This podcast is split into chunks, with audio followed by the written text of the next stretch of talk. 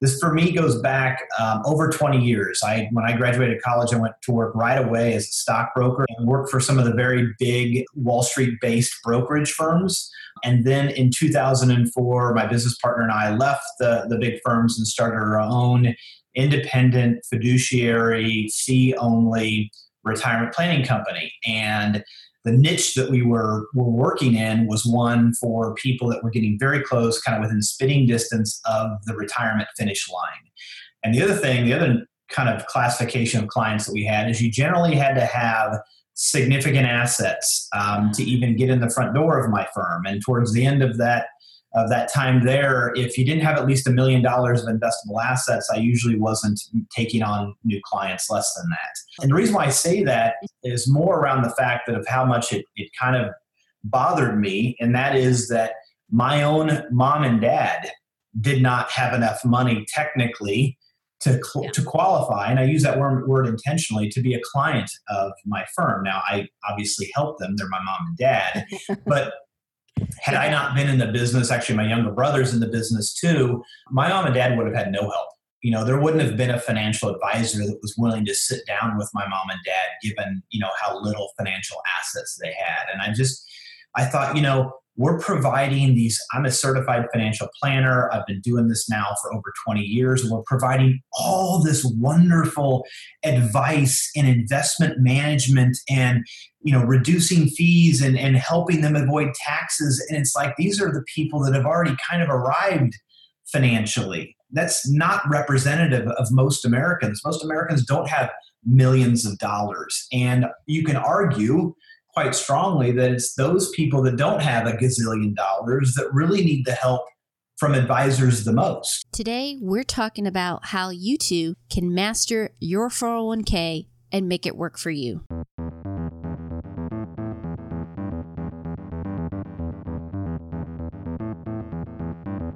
Welcome to the Couple Money Podcast, the show where we share stories and advice on building up your marriage and wealth together. I'm Elle Martinez. Support for this podcast comes from Jumpstart Your Marriage and Your Money Masterclass. This course is designed to help you two get on the same page with money, dump your debt faster, and get you on the path to financial freedom. Sign up for the class today and get lifetime access. Just head over to couplemoney.com/jumpstart. During this break with the podcast, I was catching up on a few things, one of which was open enrollment. Every year, my husband gets a huge packet from HR, and we sit down and we go over all of our options with health insurance, dental, disability, and retirement. And this is probably the most financially adult conversation we have because, well, have you seen those things? It's a lot of information. I think it was 12 pages this year just for the 401k. And if you have insomnia, that is the cure. I've been getting the emails and I really appreciate the questions that you have. And from what you've been telling me, you want to get the most out of your benefits. I understand you guys work hard and you want your money to do the same thing, especially with your 401k. But you're not sure how to actually do it. HR gives you that packet and you two are left to figure out what's the best move for you. Today, we're going to give you a leg up. Chris Costello, a financial planner and co-founder of Bloom, an awesome tool I discovered a few months ago, is going to break down how you two can come out ahead. Bloom sponsored a marriage and money workshop the other month that was so helpful, I have to share this with you here on the podcast. In this episode, we're going to go over why you need to look at 401ks, how they fit in with your big financial plan. We know you have a lot of things going on, so how does your 401k contributions fit into that? And how to get the most out of it. We go over a lot of information, but Chris does a fantastic job of keeping it in plain speak, no financial jargon that will throw you off. Hope you enjoy.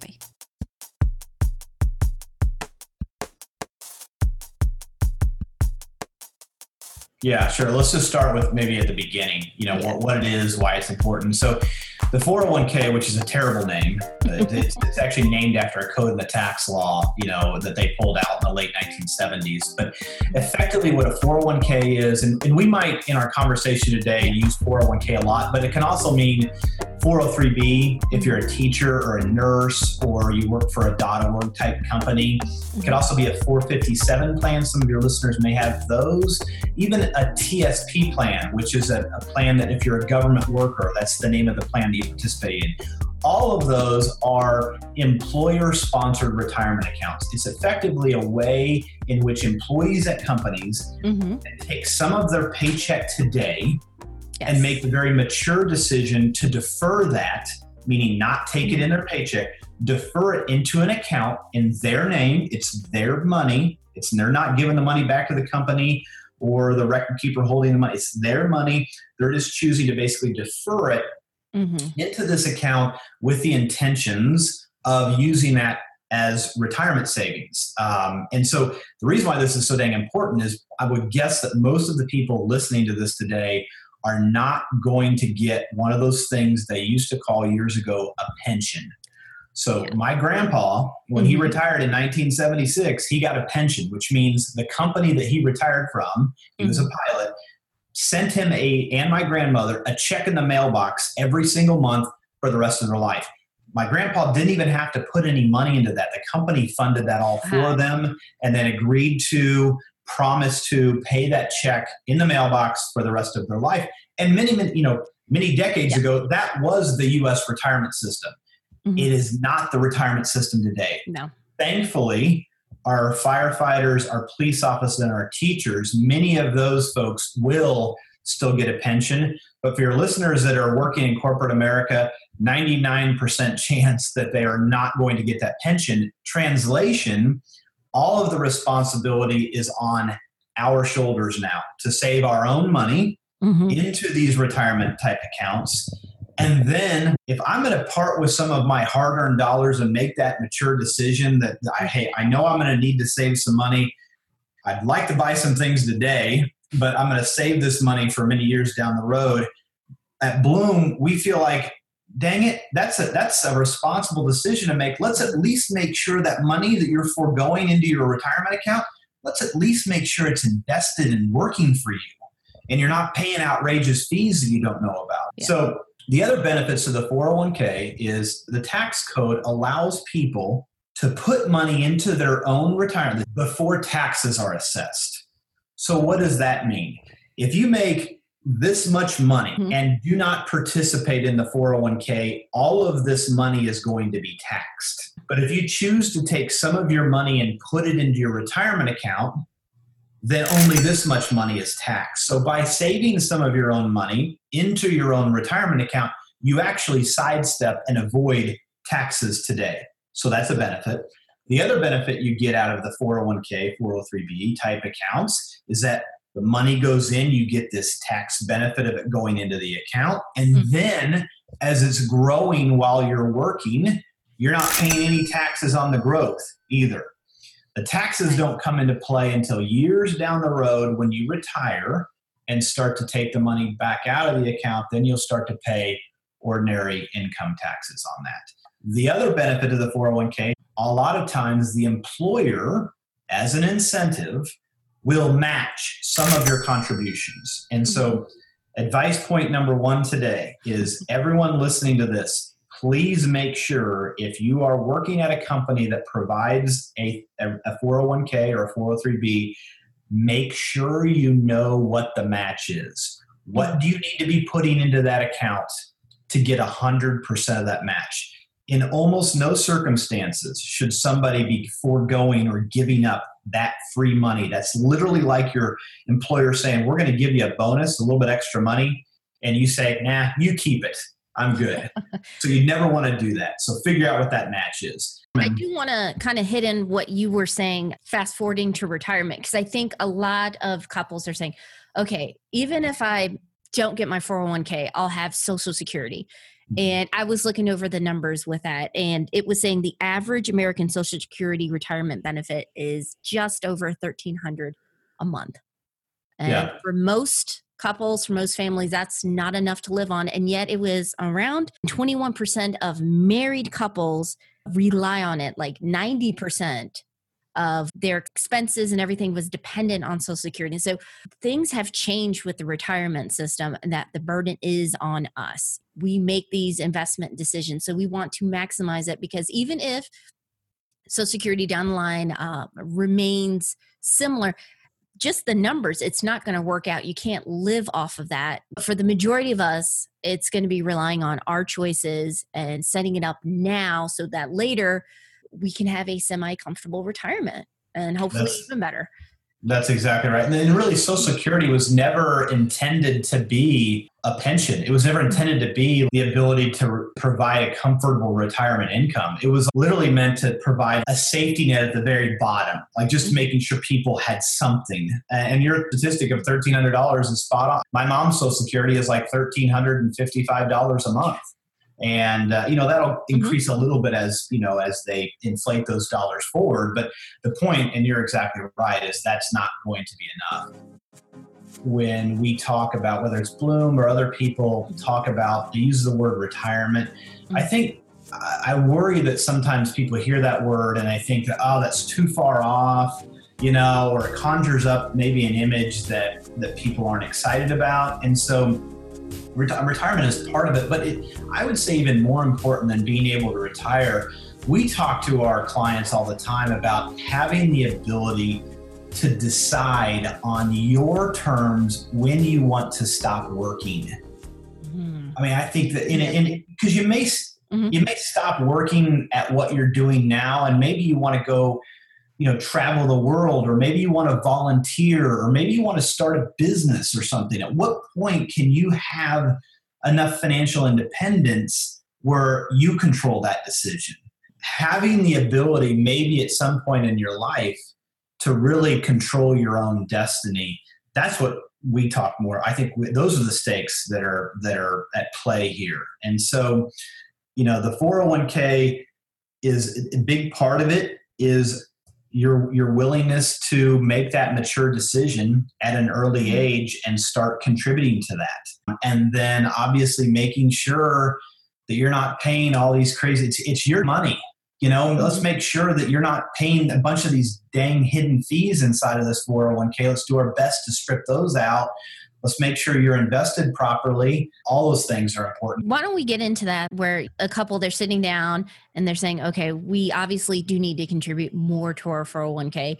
And a lot of times they're like, okay, well, how much do I need to contribute? And I feel like they are jumping in too quickly with that, because you got to, of course, define like what kind of lifestyle are you looking for retirement, or when you want to stop working. What are some things they need to keep in mind with investing in a 401k? Like, where to begin, the steps and the process in that?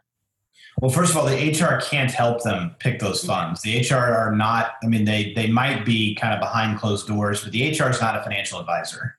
The HR is the one that's communicating the plan, but they're not the ones that can sit down, should not be the ones. Most of the time when I talk to heads of HR, they're like, I hate it when people come in and ask me for this advice, because they know that they're not supposed to be doing that. But before you even get to the point of like what to pick, let's talk about contributions and maybe how much to contribute. So This is probably the most common question we get asked. Any of our clients, by the way, at Bloom, if we're just managing at least one account for our clients, they get access included in that $10 a month fee to an advisor at Bloom through a digital interaction, basically. And they can ask licensed advisors at Bloom any of these money related questions. So don't ask the HR person, ask an advisor. You guys, something that I appreciate are fiduciary. Yeah. Which means you have a responsibility to your client. So can you kind of just real quick one? Yeah. One simple question that you can ask. And first of all, we're assuming that people actually are getting access to advisors. Remember what I talked about at the top of the show?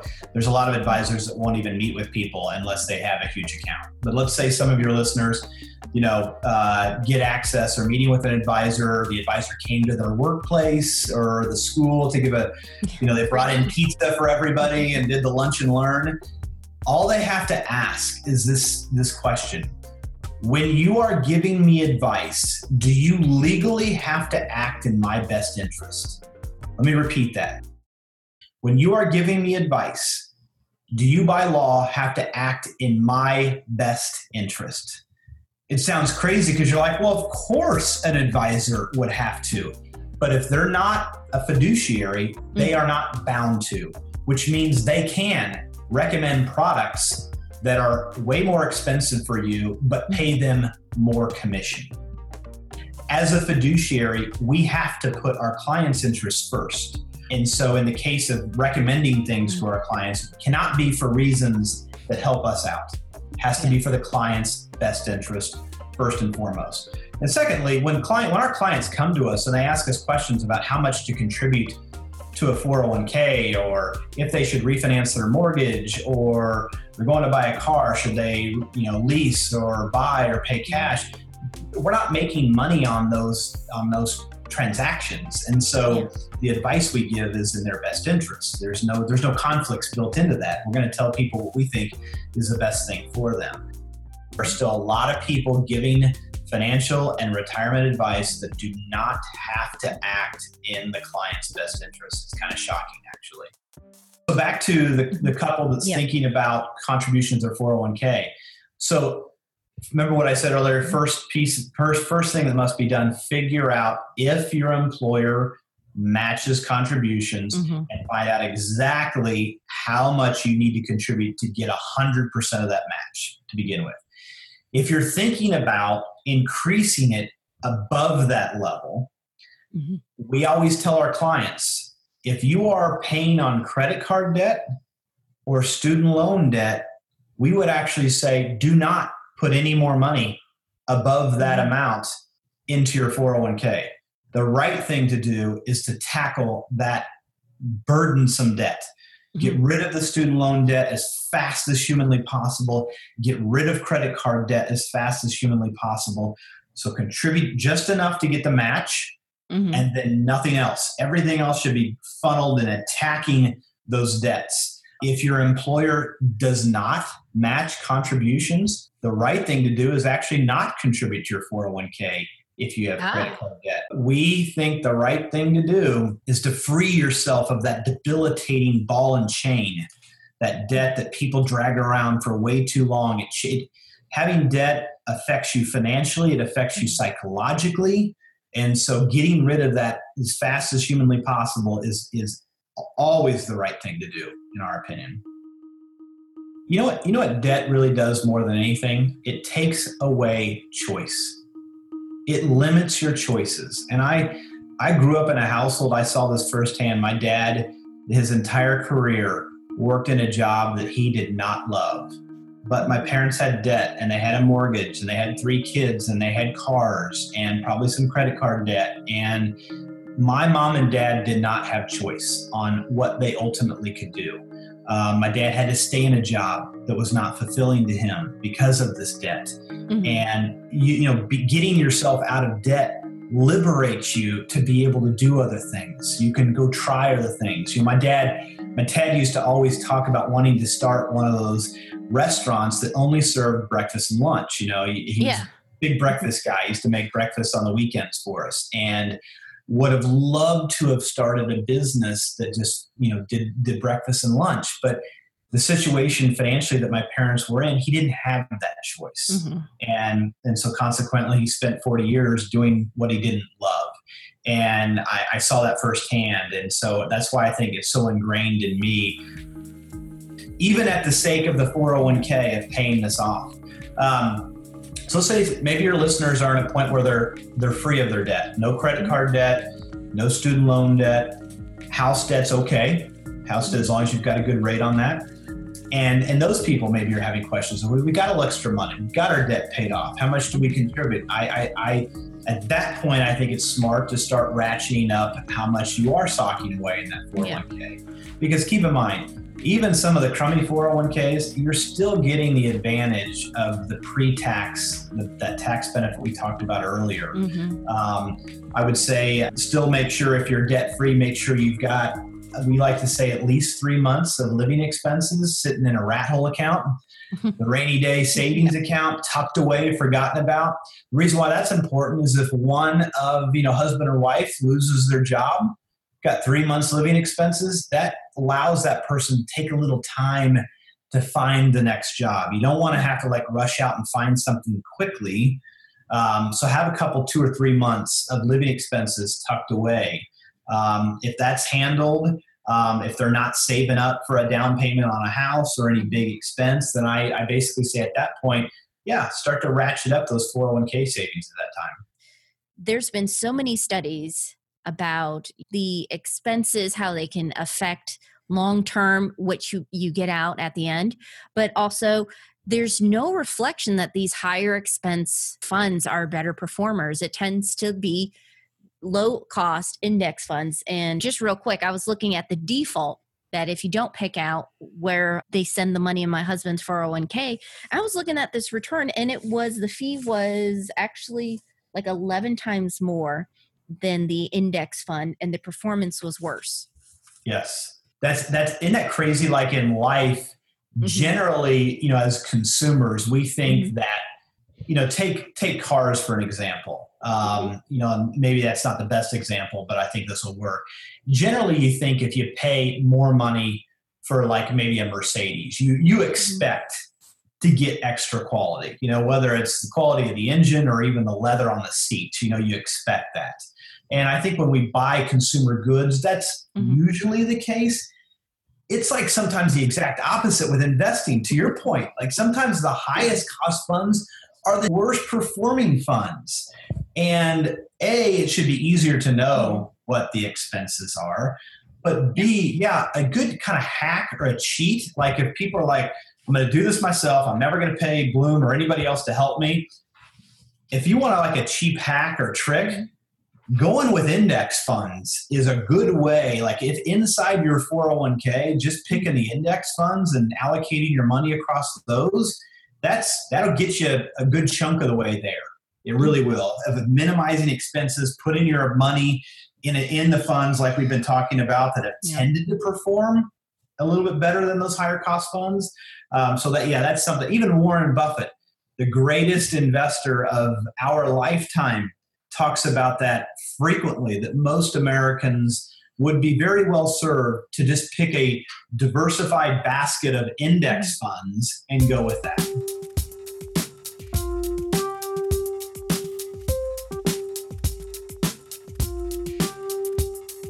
Special thanks to Chris for sponsoring that marriage and money workshop. I'm so glad I could share it with you guys here on the podcast. I think this is important. A lot of you are trying to, like us, be smarter with retirement and getting the most out of it. So please check out Bloom. As always, I'll have the info, details, and links to them in the show notes and just the resources to get you two started with those conversations. As you saw, 401k is just a piece of the puzzle. You have to look at the larger picture, the big picture, what's going on with your finances now to know how much to contribute towards your 401k. As always, just go over to couplemoney.com. And for this show, it's going to be couplemoney.com/401k. And if you guys want to catch those marriage and money workshops as they happen, please be a part of the community. We have some incredible free resources, including those workshops when they were released, and some free courses, including 5 days to 5K. So if you need to bump up your savings, debt payments, or your retirement contributions, sign up at couplemoney.com/5K. And thank you so much for the kind reviews. I appreciate your support. If you know anyone else that could use this advice, please share it. Let's get the word out. Let's get those conversations started about marriage and money. We're out there on iTunes, iHeartRadio, Overcast, and more. And if you haven't subscribed, go grab the feed off our site so you can listen to the show from whatever podcast service app you prefer. Our theme song was written and performed by Gentle Regime. Additional music by Lee Rosevere. And please feel free to reach out to me if you have any questions about working together on your finances. I'm on Twitter, Facebook, Instagram, all at Couple Money. And of course, you can always email me. I hope you have a wonderful week. Take care.